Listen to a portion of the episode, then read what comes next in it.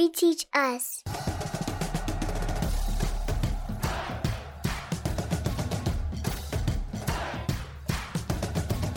Welcome to the We Teach Us podcast, a space to reimagine our education system. This is episode two, and I'm your facilitator, Ryan Dalton. Let's get started.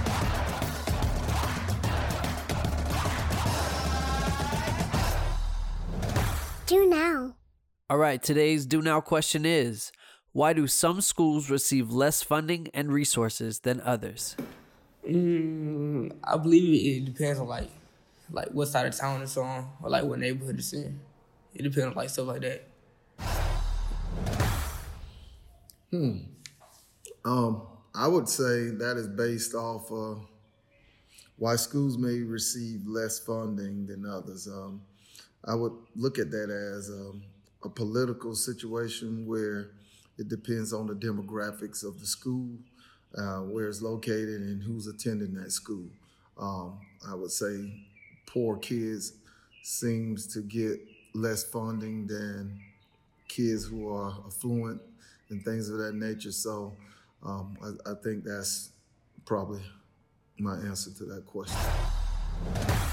Uh, well, I mean, getting into the the the not to get into so much as far as the student teacher ratio and all that good stuff. Um, I know because I've worked in two different systems. Um, MP, I've worked in two different systems, and one system uh, required a little more than the bigger system.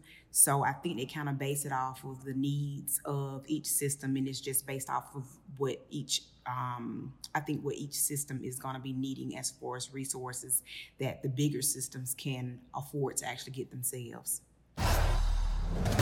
Um, because our test scores be low, and when your test score is low, they really don't care about their school. They care about the ones that had the highest test score. racism. Um, I learned this from a teacher. Like he really just very he inspired me. He picked me on game that the school schools funding is so racist. Like the zoning, I feel is horrible. Cause like if like I learned that school actually get paid for through home taxes or somewhere up in there. So I feel they should change something and get it back right. This week in the news. All right, joining me this week in the news and every week is my number one co-teacher, my real life partner, and my wife, Ronise Dalton. Hey, Hey, how you doing? good. You know, when I was just saying that, I was thinking about the fact that we actually, besides the fact that we regularly co-teach our children, um, Yeah. which doesn't really count, I guess. Um, we were actual co-teachers at one point in Brooklyn. oh my gosh, yes. We co-taught a class together. that was my best co-teaching experience. That's before we were even involved with Yeah. each other. And um really you absolutely were my best co-teacher. And I'm not just saying that cuz you're my husband. You're just saying that because you never had any other co-teachers. Maybe. No, no, that's not, that's not the case. All right, so why don't you start us off tonight? What's your first article? Okay, this article is coming from HuffPost, and the title says Reading Proficiency Among U.S. Students Declines, Nation's Report Card Reveals. Yikes. Yeah, here are some quotes from the article. Okay. Okay. This says the reading proficiency of fourth graders and eighth graders have declined in more than half of U.S. states since 2017, according to, to the results of a national student achievement test recently released. The NAEP is taken every two years by a sample of fourth and eighth graders in reading and math. This year's results were based on the test scores of about 600,000 students in all 50 states and the District of Columbia, and they showed a decline in performance in almost all categories. Wow. So the students that were the lowest performing just continued to do even worse. Um, and the article went on to share some pretty alarming stats. So 35% of fourth graders were considered to be not proficient in reading. Oh my gosh. And it says here, in addition to that 34% of eighth graders were considered not to be proficient in reading. Wow. That's bleak. Yeah. that's and and you know you said it's a, a sample size of 600,000 so that's a that's a significant sample size I know Right. it's maybe not representative of the entire country but 600,000 students that's Pretty substantial. pushing on a million that's a little over half a million Pretty substantial amount to conclude that there are more students that cannot read on grade level than can. yeah That it's pretty it's pretty alarming. that's shocking and unfortunate and very disturbing. so, some education experts are weighing in, trying to suggest reasons for this um, decline in performance. And they're suggesting that this decline in performance is due to spending cuts. Whoa, that's not at all what I expected you to say. I was I was like I was my mind was on the like cell phones, kids are on social media these days. They're using text language so they don't read anymore. I was not expecting spending cuts. You would think that that would come up, but Right. it makes sense that spending cuts would be linked to this lower performance because if you have less resources, you have larger class sizes, Right. you know, it is more difficult for a teacher be able to be able to spend that one-on-one time with a student to, you know, make sure they're really getting the support that they need. So it, it does make sense. Just one last point from this article. DeVos Oh, is referring to this as the student achievement crisis. She's a student achievement crisis. That's she really you you know what?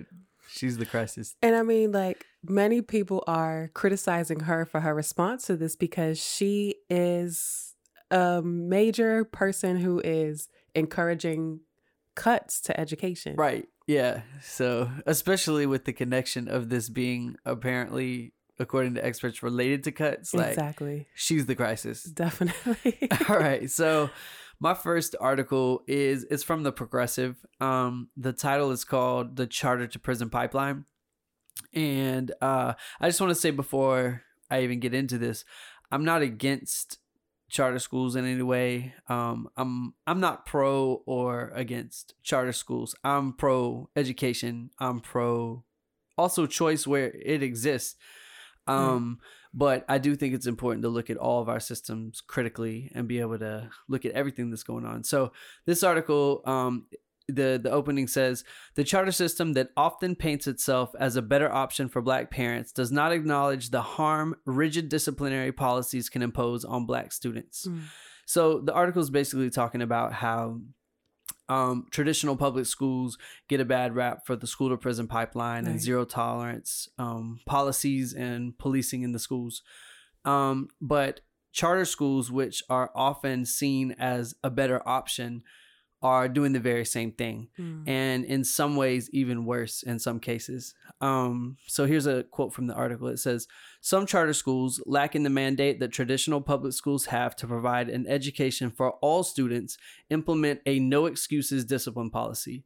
These policies can result in increased suspensions and expulsions for even minor violations." So when I read that, I was really thinking about this video that went viral uh, a couple of years ago. Um, and it was some students in Brooklyn who had been kicked out of their charter school because they had the wrong shoes on. Um, and it wasn't even it was one of those things where they had been told they had to wear black shoes and they had on black shoes but it had white soles Uh, wow. um and so because of that they were kicked out and so it was this whole group of students that were just walking around during the school day Mm. and i mean that's something that public traditional public schools cannot do you you can't turn kids away from school because they don't have a proper uniform on right. um, and we've worked we've worked in a school setting where uniforms were a big issue and a lot of kids were not in compliance Right. but we couldn't just send them out the door No way. um, another little quote I got from the article says a 2016 study from the Center for Civil Rights Remedies found that at 500 charter schools across the nation, suspension rates in 2011 and 2012 for black students were at least 10% higher than for their white peers. At 374 charter schools studied, more than 25% of their students were suspended at least once in 2011 and 2012 school year. So the same thing that is happening with the school to prison pipeline that gets talked about in public school setting is happening in the charter setting and it's still disproportionately focusing on black students. Um so yeah it's it's just it's not good. Yeah, I think it's great that this article is, you know, talking about this because you're right. A lot of people view the charter school as a better alternative because they're uh, they have such a good reputation with education. But how rigid they are, and how uh, black and brown students are being treated in these environments for pretty normal kid behavior, right Is uh is is is really unacceptable. It is. I mean, to me, it's unacceptable in any school setting, point blank, period. Right. It doesn't matter if it's charter, public, private, whatever. If we're um, expelling and suspending kids at such a rate, and in that black and brown students are disproportionately targeted over their white peers, is just wrong. It doesn't matter where it is. What's your second article? Okay, my second article is coming from Fatherly, and the title is called The Teacher Shortage is Getting Worse. Here's a Big Reason Why. And would you like to guess what the big reason why? Um, I'm guessing it's similar to the original article and goes back to finances and teachers not getting paid. You're right. Yeah, that was pretty easy. Okay, here's a quote from the article. A few weeks ago, the Economic Policy Institute released a report based on data from the Bureau of Labor Statistics that illustrated a troubling finding. The United States is experiencing a 307,000 job shortage in public education positions. 307,000? Yes. What?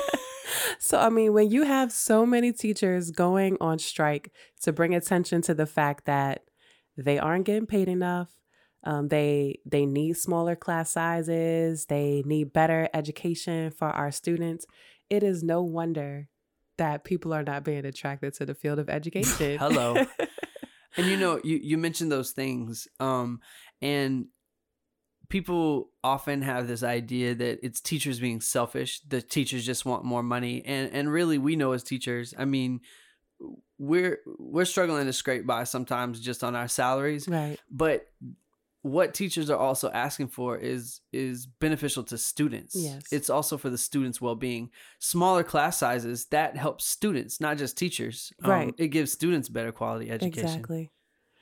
Uh, so the article does go on to say so it's clear to see that in Oklahoma and Arizona, West Virginia, and across the country, where there should be more than 300,000 additional public education teachers, it doesn't make sense to become a teacher. You won't get paid, you won't be set up for success in the classroom, and unless you're in a state with a supermajority, you and your union go on a massive strike, it's hard to say that anything will change funding wise. Wow.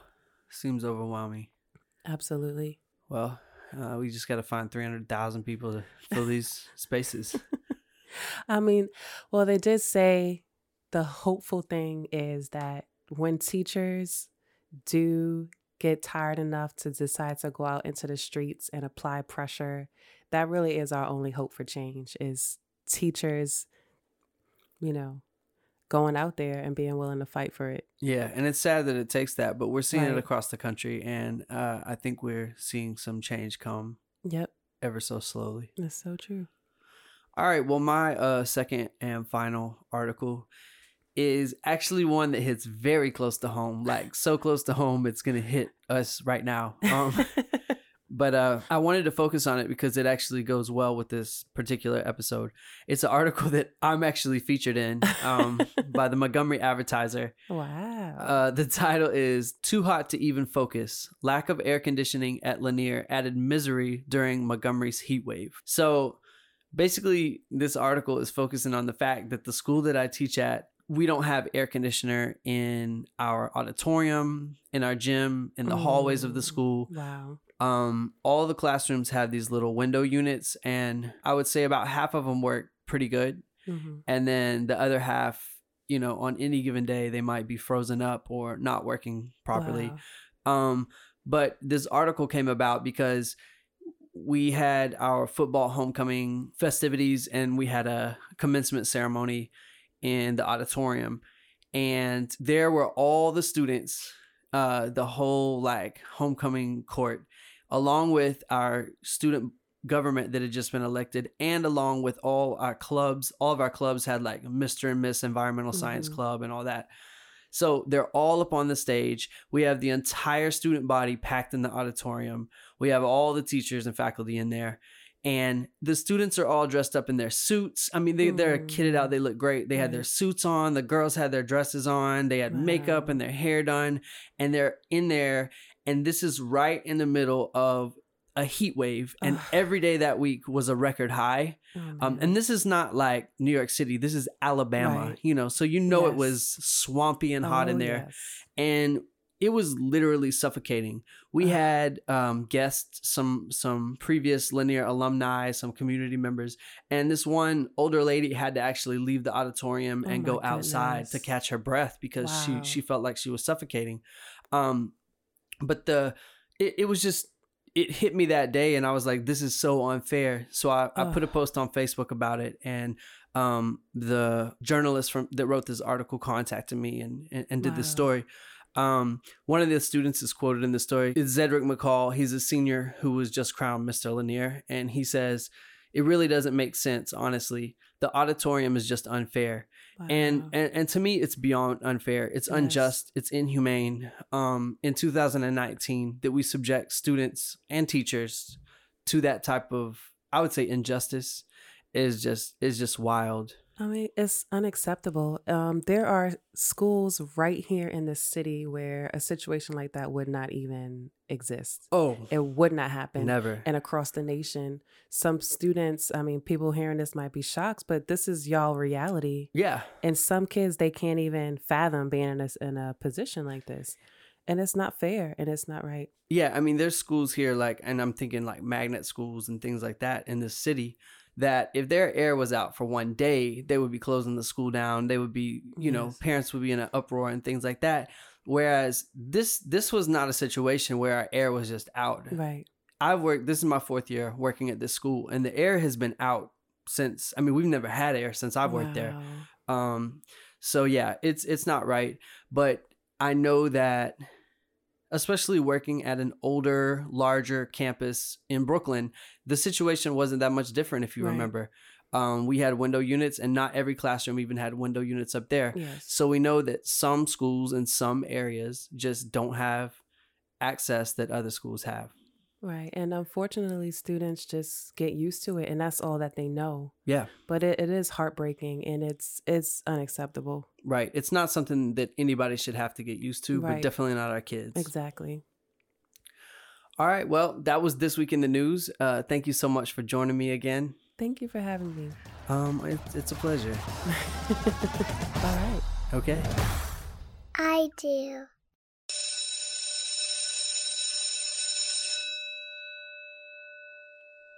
On the first episode, I focused on the general failings of the education system in America. And in every conversation, something that consistently came up that people listed as a contributing factor to our failing system was how resources are inequitably distributed to schools, and relatedly, how this is often due to the continued segregation of our neighborhoods and therefore schools, most specifically at the intersection of race and class. Though it is impossible to limit the causal factors of why our education system is failing down to one specific cause, it is an undeniable fact that many of our schools are merely failing because they do not have access to proper funding and resources. And in America, when it comes to the quote, haves and have nots, who does or does not have is most often based in history and reinforced by unjust institutionalized systems of domination. People not paying attention, possibly due to the convenient myopic perspective afforded to them by privilege, might not be aware of just how segregated our schools still are. We would like to believe that segregation in America is a far off distant history. I mean, the U.S. Supreme Court declared that segregated schools were unconstitutional on May 17, 1954, right? The reality is, though Brown versus Board of Education was indeed a historic case, segregation in schools is not quite history just yet. Let's look at Montgomery, Alabama as a case study. This is my fourth year living and teaching in Montgomery. I work in one of the bigger traditional public high schools in the city. My school, like 11 other public schools in the city, is on the state's failing schools list. As a high school, we are joined on the list by two of the five other traditional public high schools in the area. At this point, it would be remiss of me not to point out that those three failing public schools are all named after Confederate figures, though the racial demographics of the schools are made up of an overwhelmingly black student population. Named after a Confederate poet, Sidney Lanier High School's overall student population is made up of 99% black students. Named after a Confederate general, Robert E. Lee High School's overall student population is made up of 85% black students and named after the president of the Confederacy. Jefferson Davis High School's overall student population is made up of 93% black students. Though those three public high schools named after white supremacists now serve a majority black student population, all three schools historically served a majority white student population. And this racial demographic shift from majority white to majority black that uncoincidentally happened around the time of forced integration is true for the vast majority of the public schools in Montgomery. In 1954, when segregation was declared unconstitutional, Montgomery, the capital of the Confederacy, was resistant to change. This was true for the entire state of Alabama. Huffington Post's Black Voices This Day in History reports On September 10th, in 1963, 20 black students entered previously all white public schools in Birmingham, Mobile, and Tuskegee, Alabama. This day came after a major standoff between federal authorities and Governor George C. Wallace, where students were turned away. 11 other states and 144 school districts began the desegregation process without major incidents. However, in Alabama, the federal government was forced to step in because of the actions of Governor Wallace. The governor ordered state patrolmen to block the doors of schools to prevent black students from entering. So, almost 10 years after segregation was considered unconstitutional, Alabama finally, yet unwillingly, began the process of integration. As schools in Montgomery were forced to integrate and black students began to be bussed into previously predominantly white schools, there was a mass exodus of white students whose families pulled them out of the public schools. It consequently may come as no surprise that some of the major private schools in Montgomery, serving a majority white student population, were established around that same time. Because of this, these private schools and those like them across the country are referred to as segregation academies. White flight continued as white families evaded Montgomery public schools through private schools, starting entirely new school districts, and by homeschooling their children. Simultaneously, and to support these new developments, Montgomery embarked on the process of rezoning. These rezonings not only began to change who was allowed to go to which school based on their neighborhood's location, they also impacted how schools were funded in the area. As we know, a large portion of school funding comes from property taxes, and a large portion of white homeowners in Montgomery, now completely disinvested in the public school system, were not keen on paying high property taxes. Policy analyst and one of the hosts of Forward South podcast, Dylan Nettles, explains how property taxes are used to fund schools and what that specifically looks like in Montgomery, Alabama. Alabama has some of the lowest property taxes in the country, while property taxes in the state serve as an important source of revenue for local governments and public services, including public education, the average Alabama homeowner pays just $558 per year in property taxes. That's about a quarter of the national average of $2,090. A millage rate is the tax rate used to calculate local property taxes. 10 mills is the equivalent of $10 for every $1,000 of the assessed property value. MPS currently receives the state minimum of 10 mills, which yields about $28 million. For a comparison, Birmingham City Schools, a school system with 6,000 fewer students than MPS's 29,000 and a similar city population figure, gets 24 mills and received $84 million in ad valorem taxes in 2017. Montgomery last had a property tax increase referendum in 1994 when 54% of citizens voted against it, most in East Montgomery. The county showed a bit more willingness to increase taxes during the state's 2004 Amendment 1 vote, a vote that failed statewide but was approved by 54% of Montgomery citizens. Today, the vast majority of traditional public schools in Montgomery are failing their students, parents, educators, and community, though it is obvious that the failure is due to systemic issues. The classrooms are overcrowded, the schools are understaffed and underfunded, and the literal school buildings and infrastructure around them are crumbling.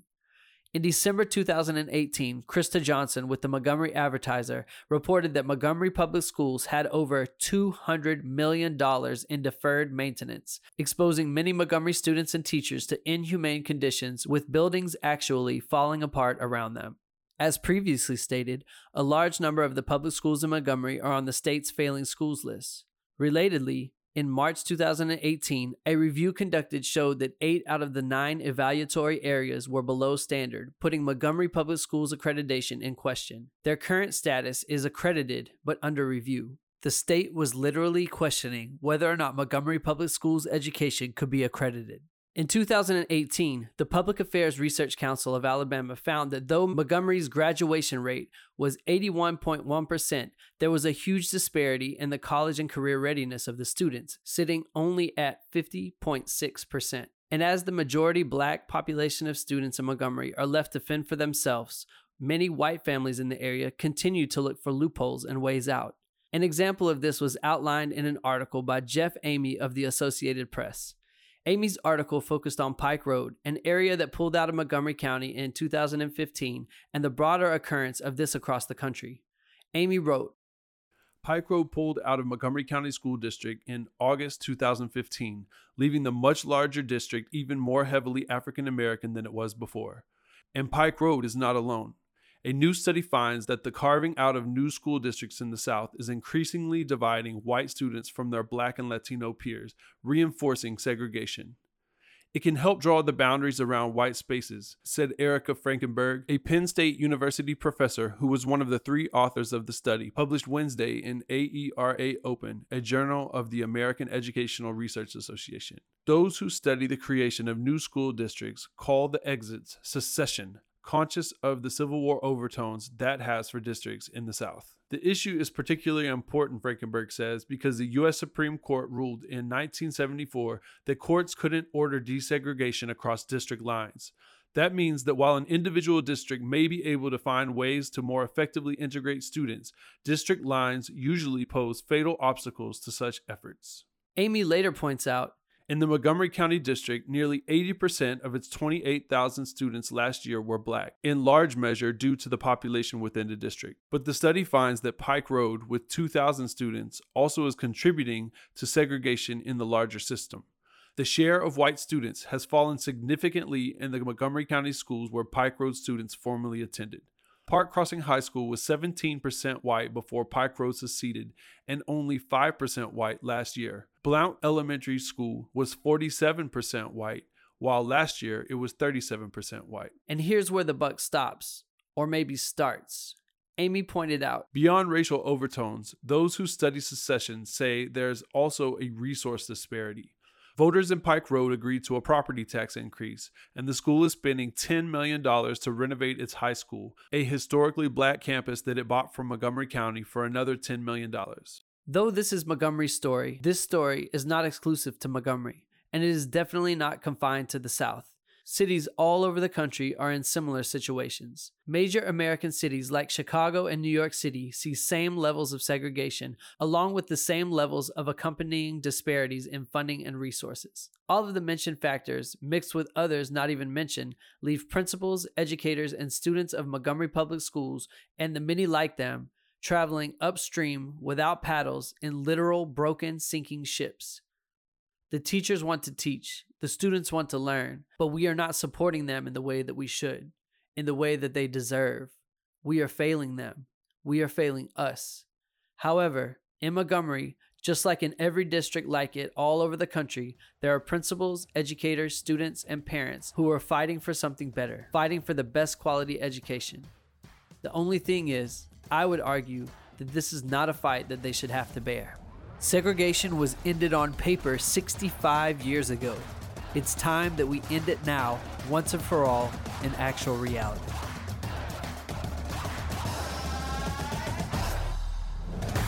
We do. This episode's guest is a friend and fellow activist, Brittany Packnett Cunningham. A lifelong activist, Brittany was active in the Ferguson Uprising and is co founder of Campaign Zero, a policy platform to end police violence. Brittany was a member of the Ferguson Commission and President Obama's Task Force on 21st Century Policing. Brittany is a policy expert, nonprofit executive, and a teacher. She is an unapologetic educator, organizer, and writer, and has committed her life and career to justice. Thank you so much, Brittany, for joining me. Absolutely. Thanks for having me. Um, so let's just jump right into it. You know, tonight we're speaking about how our schools are very, still very segregated, um, white flight, and other contributing factors that have led to this in many cities. I've focused on Montgomery as a case study. So, my first question for you is Our schools in America are still very segregated, and most specifically by race and class and the intersection of the two in many cases. How does this impact access to funding and resources for schools in general, public schools? Yeah, I mean, I think that the way you ask that question is so important. Sometimes we have the conversation about school integration and seem to imply, at least to some of the listeners of the conversation, that we're really talking about the idea that somehow black and brown children are made better by sitting next to and being in proximity to white children and whiteness.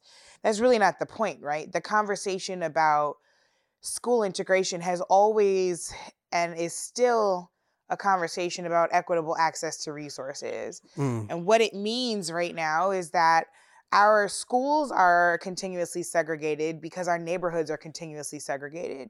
There's right. research that proves time and again um, that when um, that when people of color move to neighborhoods, that white people move out, that white people do not uh, typically want to be neighbors with people of color or people who are not like them.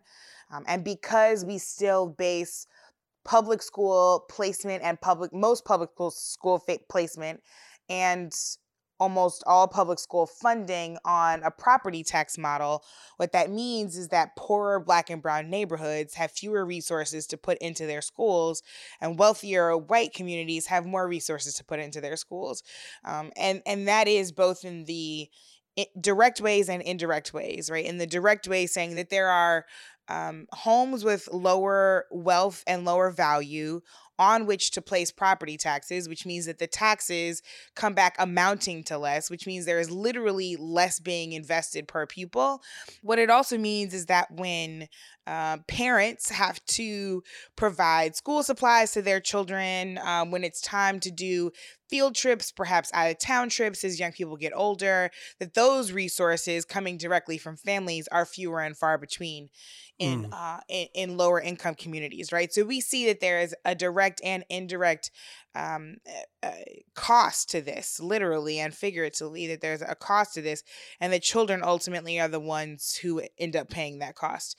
Um, so, so that is part of the reason why the funding and the access to equitable resources uh, is not consistent across uh, segregated school systems. You answered that in a very great way, and I think we, we keep using the word segregation, and I am the one who brought it up. But um, a lot of people, when they think about segregation, they think about the South, and they think it is exclusive to the South in America. Sure. Um, can you speak to neighborhood and then the related school segregation that exists throughout the country, not just in the South, um, in other parts of the country? Sure. Yeah, so it happens in a number of ways. Like I said, uh, school segregation has a great deal to do with housing and neighborhood segregation. And any place where there was a practice or a history of redlining and restrictive covenants that disallowed Black people from buying into white neighborhoods, um, any place where um, white people had more access to the kinds of home loans that can get you into a house, um, whereas uh, you know black and brown folks end up remaining renters because they can't get access to that same kind of capital. In any place where those things are true, uh, which is to say everywhere across this country, right. Um, then you see housing segregation that often leads to school segregation. But there are other ways in which we see school segregation continuing to manifest manifest right now in places, like you said, that are not at all in the American South.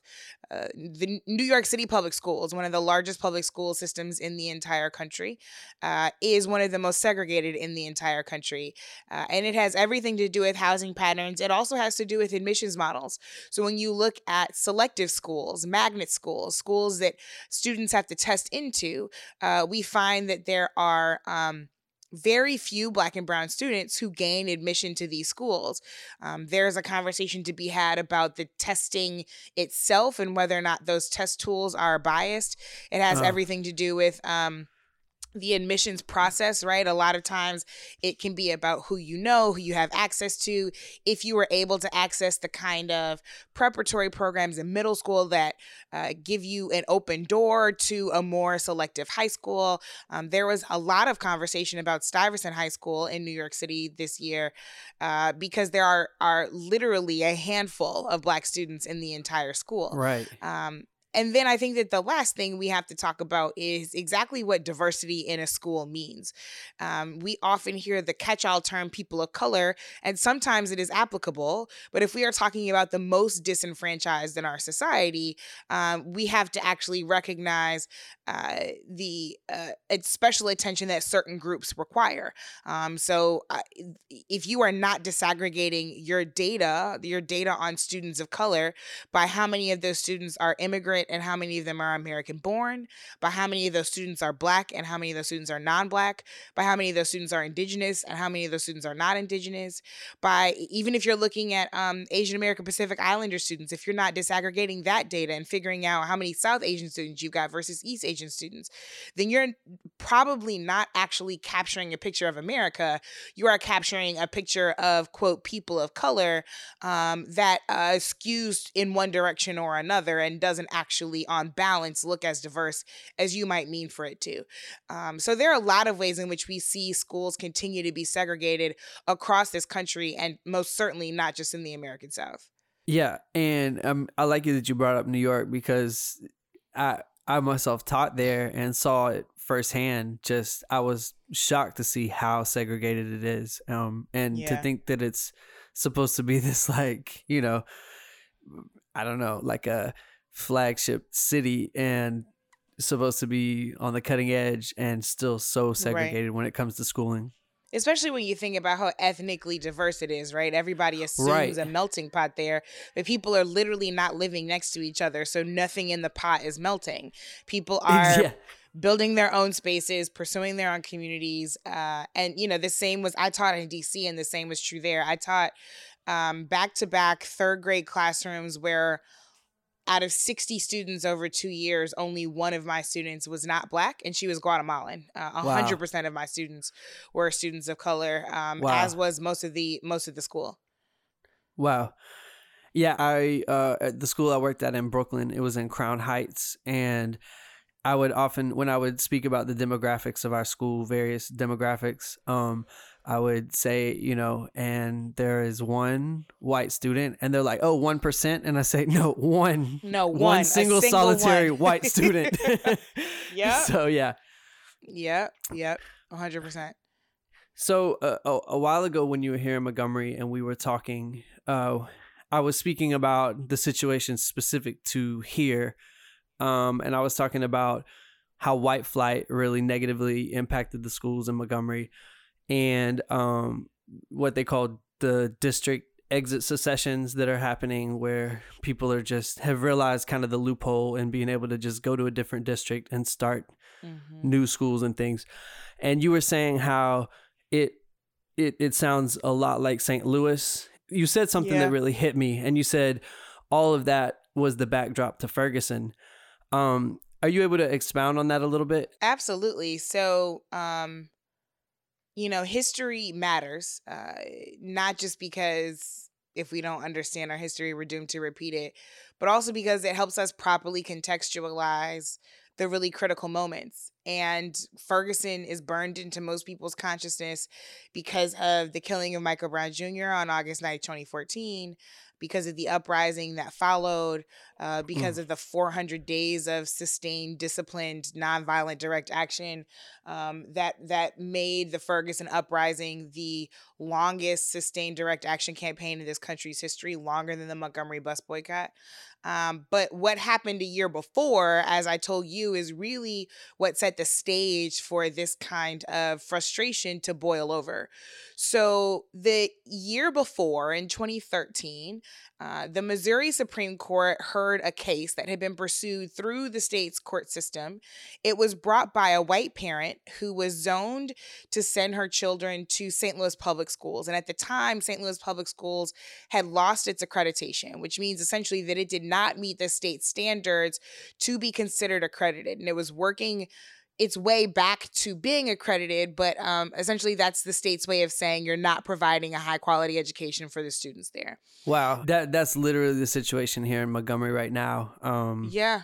just to Yeah. to bring that comparison is the uh, state has said they question whether um, Montgomery public schools can even be accredited, and we're kind of under the process of trying to earn or I guess keep the right to be accredited. But yeah, Right. it's just amazing. The, Right. the sorry to interrupt. the the par- no the parallels are out- outrageous especially when you think about how many folks are probably living in an unaccredited school district or a school district that is right on the line of being unaccredited and don't even realize it right like it's language that we don't use a lot in education anymore but it is Right. still a very real measurement at the state level and in fact at the time there were three school districts that were unaccredited st louis public schools um actually four st louis public schools normandy public schools uh, which is where michael brown jr graduated from riverview gardens public schools which is right next door to to normandy and then so those are those were three in the st louis region and then the fourth district um, uh, was across the state in the kansas city area. So at the time when this mother brought this suit again she was a white woman she brought this suit uh, because she had discovered a law that had been passed by john ashcroft when he was governor of missouri. if you don't remember, John Ashcroft ended up being a cabinet member for George W. Bush, lifelong Yeah. Republican. Lots of people have opinions about uh, his time leading the state of Missouri. But during his time, he passed a law that essentially said that um, if a child is zoned to an unaccre- to a school in an unaccredited school district, that they can transfer to a, an accredited school district within the area at the expense of the unaccredited school district. So the kid Yeah. can transfer and the money will follow them, right? Which essentially takes money out of the place that's struggling and puts it into the place that's already doing well. Um, This law had not really been enforced by our government agencies, right? So this mother found this law, got with a lawyer, and sued for her right to send her children, her her white children, to um, to a neighboring school district. I keep mentioning her race because it is significant here that she was one of very few white parents sending their children to St. Louis public schools because the vast majority of the children who were affected by this issue were black um, or and or first generation American and that'll be important again in just a second. So this mother sues, she it goes all the way through the court system. Ultimately, the Missouri Supreme Court decides to uphold and enforce this law. So suddenly, school districts have to figure out how they are going to actually create a system in order for this to happen. And there are different details in the law. One of the stipulations in the law was that the unaccredited school district had to pick one neighboring school district for which they would provide free transportation. So parents could pick any accredited school district in the region, but if you wanted your child to be able to ride the bus to school instead of you having to drop them off or find some other means, then you had to go with the school district that the unaccredited school district chose to provide transportation to. So even more money out of the pocket of the unaccredited school district. Man. And so essentially, all of the sudden, these parents, mostly white parents, who have moved across town, as you said, as a result of white flight, to get away from black children when they started to move into their old districts, those folks started having town hall meetings. And in these town hall meetings, they were essentially lobbying their school district to make sure that they were not the school district that was chosen by the unaccredited school districts to bus kids into, right? They were like, you know, if they're going to be one or two kids coming here, then like we'll figure out a way to deal with it. But I don't want those kids, and I'm using the language that so many of them used. I don't want those kids being Wow. bused into my school to, to my child's school. So there are literal there's all of this footage from the summer before Michael Brown Jr. is killed of white parents standing in gymnasiums calling black children trash, asking school officials if there are going to be drug sniffing dogs in elementary schools now that black What? kids are coming. And I mean, it is if you made the footage black and white, it wouldn't look any different from an angry white citizens council meeting or an angry rally from, you know, Governor Faubus saying segregation today, segregation tomorrow, segregation forever, right? It was the same spirit, even though the language was a little bit more coded. At the same time, across town, black families and parents are gathering in churches and they're saying, What am I supposed to do? Because I want my child to have access to their educational opportunities. I want to make sure that they can go to the best school possible, but I don't want to send my child to a school that hates them. And we continued to place parents, black parents in particular, parents of color in particular, in this perverse situation where they have to choose between a school where their child will be loved but maybe not learn all they need to or what their child will learn but not be loved right Wow. and that's a false choice that is a perverse choice Totally. any parent would tell you i'm going to do whatever i can do to make sure that i don't have to send my child to either one of those situations but rather that i can send my child to a place where they will learn and be loved and in so many circumstances especially in segregated school districts and in segregated um, uh, cities and, and towns it is impossible for parents to find that magical third choice unless they have a lot of money to be able to put their child into a private or parochial situation. The fact of the matter is, um, there are not enough spaces where children of color, LGBTQ young people, immigrant young people, disabled young people can be in a schoolhouse where they are loved and where they learn. And that was that was certainly the case in St. Louis. It still is the case in St. Louis.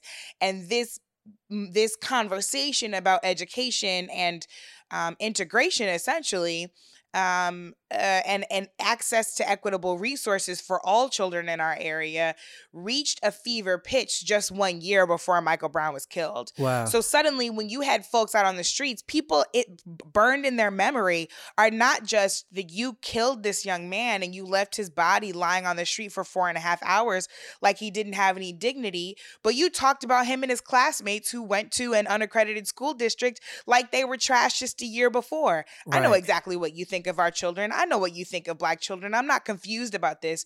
You've been making it known, you know, ever since I've been alive. You've been making it known ever since I've been living in this place. You've been making it known every time you have the opportunity to show us exactly what you think of our kids. Wow. I mean, yeah, that's that's intense, and it's something that I was not even aware of. Um, as much as I uh, around uh, the the uprising and uh, when all of that was going on, I tried to kind of look into things and and see what was going on. But I I I Sure. had until you told me the other night, I had never even heard of that, and I, I wonder, you know, around the country, how many people actually are even aware of this situation. Yeah, I don't think many people are. It's such localized news, to be honest. And I mean, you and I both know nobody was really checking for most things in St. Louis outside of sports before Ferguson happened. Right. So the idea that some little town in the Midwest was going to be a spark for an entire worldwide protest movement uh, is something most people wouldn't have believed until it happened. So people weren't actually checking for this kind of information. It didn't make a lot of national news. But as somebody who was leading an education organization at the time in the city, you know, that I called home, right, in, in my own hometown, that was really big news for us. And figuring out how to navigate it, figuring out how to make sure that those of us who knew better communicated to young people that they are loved, that they are supported, um, and that we have their back no matter where they end up. Um, that uh, that was the work that we had to do. So it was front and center for all of us who were in the middle of it.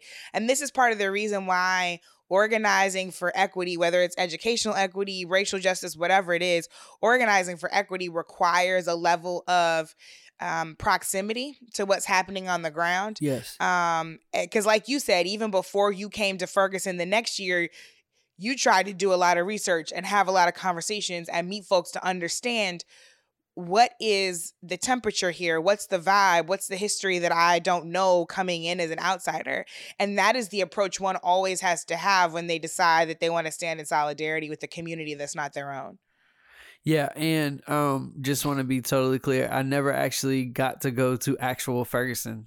Yeah, but we like, but we, but we knew you. yeah, I was I was there in spirit. I was there via Twitter, which was that's was one of the also amazing things about Ferguson. Um is but how I actually think that that's even that's even more impactful, right? That you decided to be that intentional about building context for yourself, even though your contacting your support was virtual, right? That you were like amplifying our voices, you were sending folks resources, you were connecting people virtually. All of that digital organizing mattered too.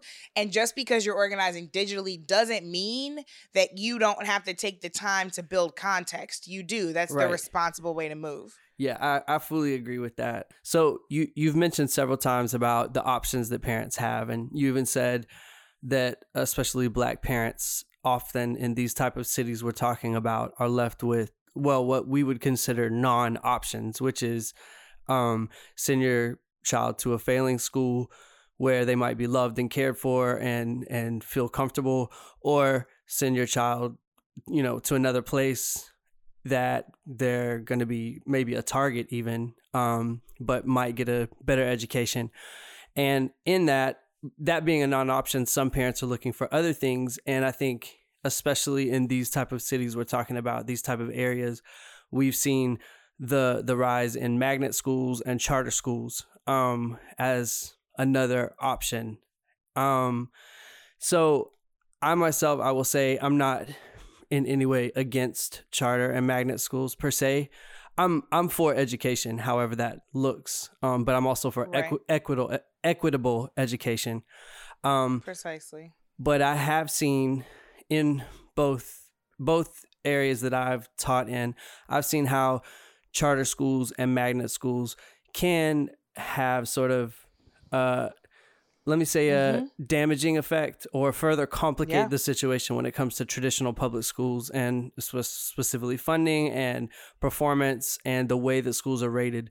Are you able to speak to that a little bit? Yeah, so I couldn't agree with you more that I care far less about the governance structure of a school as long as it is doing two things. One, that it is educating children well. And when I say educating children well, I'm not just talking about academics, I'm also talking about cultural affirmation. Um, cultural confidence and and critical consciousness, um, which which are the three pillars of of culturally responsive pedagogy. Um, so they have to be educating children well, irrespective of the the school structure. But they also have to have a level of accountability, transparency, um, uh, and community responsibility, right? Which is um, one of the complaints that I have about the current charter system. Is not that charters exist; it is that they are able to raise and spend money without really informing the community or even its own students and families how that is happening. Um, they don't really have many of them don't actually have to inform anybody if they're making if if someone is making a profit off of the school, Hmm. um, and they're not accountable to the ways in which um, they could be siphoning off resources from from others, right? So from like from other schools, from public school districts, et cetera. So we've got a real challenge here in figuring out how we, and this is just on charter schools, I'll get to magnet schools in a second. We've got a real challenge here in figuring out this accountability and community uh, resource piece. Um, I think that I, and you know, I think that what is unfortunate is that the conversation in education has has really devolved into camps. You are either pro charter, pro charter, or anti charter, right? Right. And like people will size you up depending on your answer to that question. Charter schools have become a litmus test. And so if you say what you and I have just said, like, actually, I'm like pro charter if these things are true, right? Right. And I'm pro traditional public if these things are true, then people look at you like you've got four heads, right? And you're like, I, I, we are not allowed to have a nuanced conversation, and it's it's very very difficult for us to get out of a binary and actually have a conversation that is focused on results, outcomes, and affirmations for young people. Um, because uh, there are a whole lot of parents who every single day choose to send their child to a traditional public school. And there are a whole lot of parents every single day who choose to send their child to a charter school. None of those parents love their children any less or more. None of those parents are shills of somebody else's system or vision for their life, right? None of those parents are like, you know, corporate privatizers. Like these are parents Right. trying to make the best decisions for their children. These are families trying to get together over the dinner table and figure out what is best for the young people that they love. These are students who are speaking up saying, here's where I want to go, here's where I don't want to go, here's where I don't want to go. And because we're not having a nuanced conversation, we're not having a truthful conversation. Look, a lot of people want to say that charter schools are um, part and parcel with uh, the school to prison pipeline, and that the cultures in so many of them, these kind of heavy, no excuses cultures, are part of what's leading young people, black and brown young people in particular, down a pathway of criminality. That is true of plenty of charter schools unfortunately and you will not find me on the on the side of those schools but that is also true of plenty of traditional public Right. schools. And like i have had to give people feedback about the militaristic style in which students were walking uh, in in in charter schools and in traditional public schools. Heck when i was teaching a traditional public school that's how we were trained to teach to like have our kids walk right? And i was in a traditional public school district and never questioned it until somebody provoked me into thinking like actually there's a different way to conduct ourselves here. Um, i have had to get a seven year old out of handcuffs and it wasn't in a charter school it was in a it was in a traditional public school it was in a district school um, and i know that there are stories similarly in in in charter schools so like because we're not operating in reality because we are not telling the truth that none of these schools in the aggregate are serving our children well, especially children from marginalized circumstances, then like we're not actually going to get to a place where we can properly have a conversation about solutions.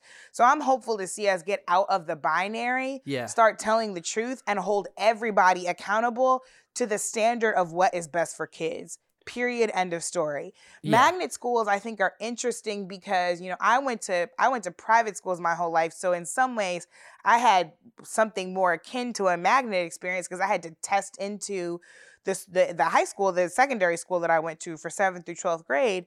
Um, and there were there were some there are ways in which I think um, there are there are some good lessons to learn from magnet schools about how to provide specialized education for young people with particular interests. Right, so there are magnet schools for STEM. There are magnet schools for the arts, and I think that there when a child shows a particular interest and talent in those things, they should have a place to go. But what would it look like if our school systems were truly so robust that there was real choice. And I don't mean when I say school choice, I don't mean charter or traditional or magnet. What I actually mean is there is an excellent free public school within walking or you know distance of public transport that is provided free to the family that is high quality that is tailored to whatever your student needs so if your child needs uh you know a great art school then like they can go to that school and it's a couple blocks away. If your child shows a real talent for stem then they can go to this school over here and it's a few blocks in the other direction right? Like to me that is what school choice actually looks like Yeah. that it is access accessible for everyone um, and that it provides different options because every child is different. Yeah, and I mean to me that just hearing you say that is hopeful, but I also look at the reality and I wonder will we ever get to a level where that we can do something like that? Will we ever think that that outside the box? Um and I, I mean I have no idea if we can, but I I would love that. Um not not just I think that wouldn't so it would be amazing for the students, but it would also be amazing for the teachers because teachers have preferences too. You know, you have teachers who are really excited about the arts, whether even if they're teaching math or whatever, you know. Um, so for them to be able to teach through a lens of some of their interest and their preferences is also amazing for educators, not just students. Yeah, a hundred percent. And I hadn't even thought of that, but what you're saying makes perfect sense to me. I remember when I was a teacher, and there were, you know, there were plenty of days when I taught well, and there were probably many, many, many more days when I had a lot to a lot to learn. Uh, but at the end of my first year, we had we had some fairly strong math scores coming out of our classroom, And what I discovered was that even as a humanities major, I think because I struggled so much in math as a as a young person, right, in my early formative years, I took a lot of additional care into how I translated mathematic concepts Yep. to my eight and nine year olds. And so, because I knew I had trouble, I had to be really deliberate in making sure that any child who was like me had it really broken down for them. And so, I think that's what helped aid our success. And so, like, we had plans to departmentalize. Um, moving into my third year of teaching, I was going to go with my third graders to the fourth grade, and one teacher was going to do history and reading, and I was going to do math and science instruction exclusively. Ultimately, my school leader at the time decided not to do that at the last minute. It was a very frustrating decision because Uh. it felt like it was what it's what would have been best for kids because I had a discernible talent in something. And so instead of making me do things that I'm not as good at, Right. it is of benefit to the students. It is of benefit to me if I can focus in on a particular area that um that allows all of us to be at our best, right? And so you know what you're talking about is the same kind of idea, right? If if you are a, a, a you know, I mean, there are folks who like have been in the banking industry for 25 years and they say, you know I'm looking for a second career and they want to enter education.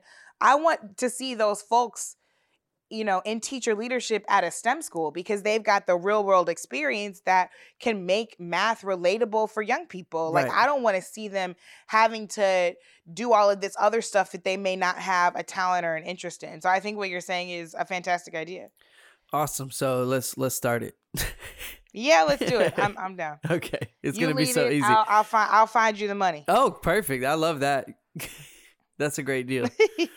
um, all right. So it this this sort of is a good segue into this next question because this issue that we're talking about, um, specifically just how segregated our schools continue to be and lack of funding related to that. It just it seems so trapped in history and it's just so deeply rooted and it's literally tied to entire geographic areas where people live um so change can kind of seem hopeless and overwhelming at times. Um so i don't want i don't like to get caught up in the hopelessness and the fog of feeling overwhelmed by the problems. I like to see solutions. So right now as we look at it you know until our little new school plan can get up and running um, what are practical, tangible solutions that community members can engage in to see actual change come in in cities like we're describing? I think the first thing is to be hyper aware. School board meetings are notoriously empty places. Right. Unless you've got something on the agenda or unless there is a particular issue that has outraged the community, usually nobody is in there. And if you can attend a meeting just to stay abreast of what is going on in your school district, do it. If you can't attend a meeting, then get online the next day and get those minutes, right? And read through them. Um, share what you know with your neighbors. Um, I think also people underestimate the power of what a willing person with, you know, uh, you know, a healthy spirit and a little bit of free time can do for a school in their community. Um, there may be a librarian who's looking for some help organizing a new library. There may be somebody who needs help coordinating the dental van that can come around and give kids checkups because that dental health is actually really important to a young person's success in the classroom. There may be somebody who, you know, need there may be a school that needs help cleaning out a back room to make room for a new classroom. And if you just show up and say, "Hey, you know, I live around the corner. I live 2 blocks away. I've got 5 hours a week that I can donate to you all. How can I be supportive?" You never ever know what's possible there, and that is an offer that so few people make. But when it is made, schools are so ready and excited to take you up on it, um, because because it's, schools are really just an all hands on deck You're right. kind of space. Um, I also think that it's uh, critically important that as we enter, or as we continue rather, in this season of elections, that you are aware of what the proposals are on the table, not just at the presidential level, but most importantly at the local and state level. It is state legislatures and state departments of education who are making really important decisions for what's happening in your, in your community. So get familiar with the gubernatorial candidates and what they propose to do, who they propose to appoint um, to be their heads of, of education in the state. Um, get clear on uh, superintendents because uh, uh, and you know school board members and all of those kind of folks, and make sure that you are really engaged in those local elections um, because those are the people who are making decisions that dictate the everyday day outcomes of students in your community. Oh, yeah, that's great. For everybody listening, I think most people probably already know who you are and what you're about. But for those who might not, where can they find you? How can they follow you? What can they get involved with? Um, what's going on with you? Sure. Well, I'm I am Miss Packyetti at all social media. Um, so which basically means Instagram and Twitter because I do not understand TikTok and I haven't been on Snapchat ever since Rihanna told me not to be. Um, I I co-host another podcast which you should download right after you download this one called Pod Save the People. Um, new episodes drop every Tuesday where we talk about the undercovered news. Um, I'm editing my first book, so that should be out Ooh. sometime next year. It's called We Are Like Those Who Dream. It is a combination of speeches by Black women that I've curated from throughout history and some personal essays mixed in there as well that I have written. Uh, so, yeah, that's me. And I'm grateful that you are doing this work and having these conversations, friend. Thank you, and I'm so I'm so happy that you were able to be on the second episode. You know, I uh, appreciate you, and you're just always doing something, but in in a good way. like the students tell me, Mr. Dalton, you're doing the most, but you that I don't think they mean that a good way, but you you are doing the most, but in the best way, and you're always out there doing stuff. You're um just an amazing voice for this generation and the work you're doing is real and tangible and I can literally feel it shifting and changing and gaining momentum um and it's been amazing to to watch that over the course of these last few years so I really uh Wow, I really appreciate that. I appreciate well, you. Well, you know, the feeling is mutual, and I am looking for you and your incredible partner to write a book about how to parent incredible children because um, you all are raising really conscious, really joyful, uh, creative, um, you know, future world changers. So there's something for all of us to learn from that, in addition to all the other things that you do. I appreciate that, and hopefully they'll just write that book themselves, the kids. there it is. all right. All um, right, Ryan. Thanks so much, and uh, Of course. yeah, take care. Great. Thanks, you too. I'll talk to you soon. Okay.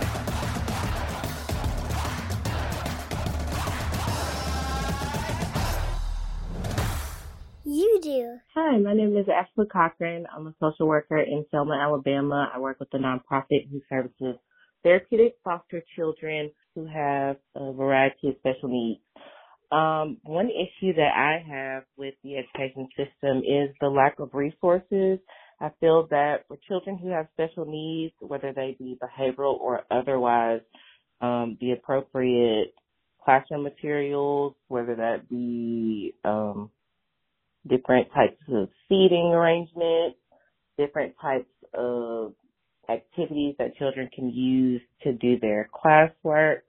Um, those things are not being provided to children who are um, in need of them.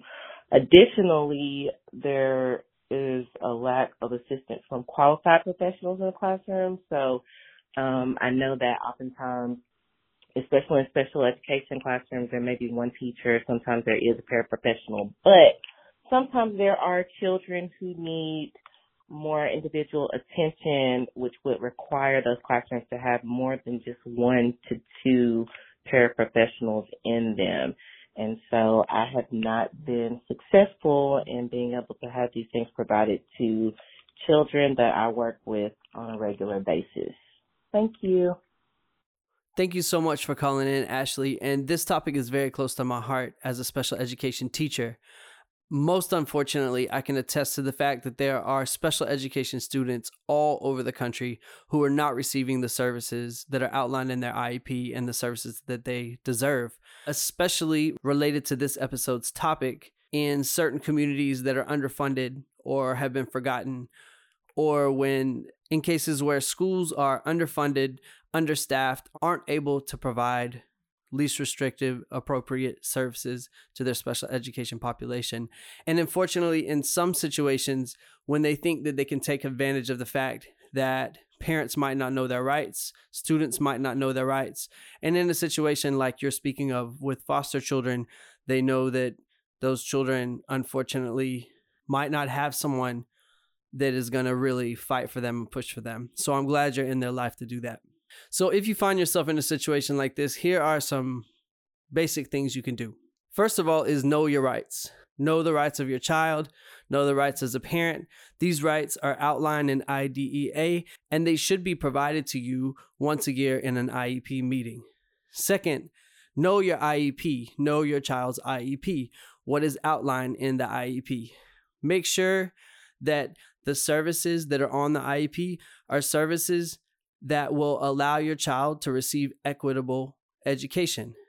So, if there are services that you feel should be on there that are not, you can call an IEP meeting, and together with the IEP team, you can determine the appropriate services for your child to receive equitable education. After you have the appropriate services, make sure that the school and the teachers are following those services. Make sure that your student is receiving the appropriate accommodations and modifications that allow them to access the content and the curriculum. I always say that the best differentiation is a differentiation that allows all students to bend but not break, meaning differentiation should challenge the student, but it should be to the point where the student is not going to feel totally broken or like they cannot access the material that they need to access. And finally, once all the appropriate services are in place, you just have to push and fight to ensure that those services are provided for your child. Start with the teachers. Approach them in a non confrontational way and ask them how they are providing services for your student. Remember, you all are a team and you'll be working with them throughout the year. If that doesn't work and you've called an IEP meeting to express your concerns, speak to the principal. If nothing happens after that, go to the district. If nothing happens after that, go to the state. We need to go as far as we have to go to ensure that equitable services are being provided to our kids. An IEP is not a special treat. It is a legal document that has to be followed to ensure that students are accessing education and information in the way that they deserve it. Is it your homework? For more information about Brittany or to get in touch with her, visit her website at brittanypacknet.com. As she said, you can also follow her on Twitter and Instagram at Miss Packyetti. And you can follow the link to the podcast she co hosts, Pod Save the People, on WeTeachUsPodcast.com extended learning page. Also, there you will find the links of some of the articles I mentioned in the I Do segment.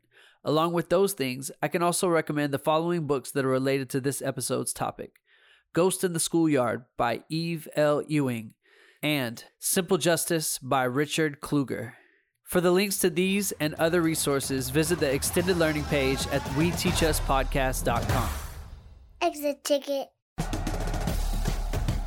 65 years ago, the Supreme Court ruled that segregation in schools is unconstitutional. But it seems that, in many ways, we are trapped in history, and history is trapped in our schools, leaving many school districts all across America completely segregated. As Brittany pointed out, the push for school integration is not based in the warped, incorrect idea and implication that black and brown students are somehow made better by sitting next to and being in proximity to white students and whiteness. But the conversation of school integration is about equitable access to resources. Segregated schools lead to segregated resources, and this segregation is contributing to the degradation of schools and even entire cities and districts across the country. We have to get involved where we can to end segregation in our schools and push for equitable education for all. We have to push for change. We have to fight for something better for ourselves and our kids. Thanks for tuning into this episode.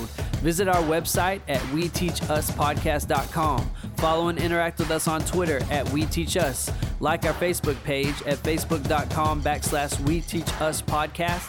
And call in and leave a voicemail to give your input for the You Do segment at 615 348 7303.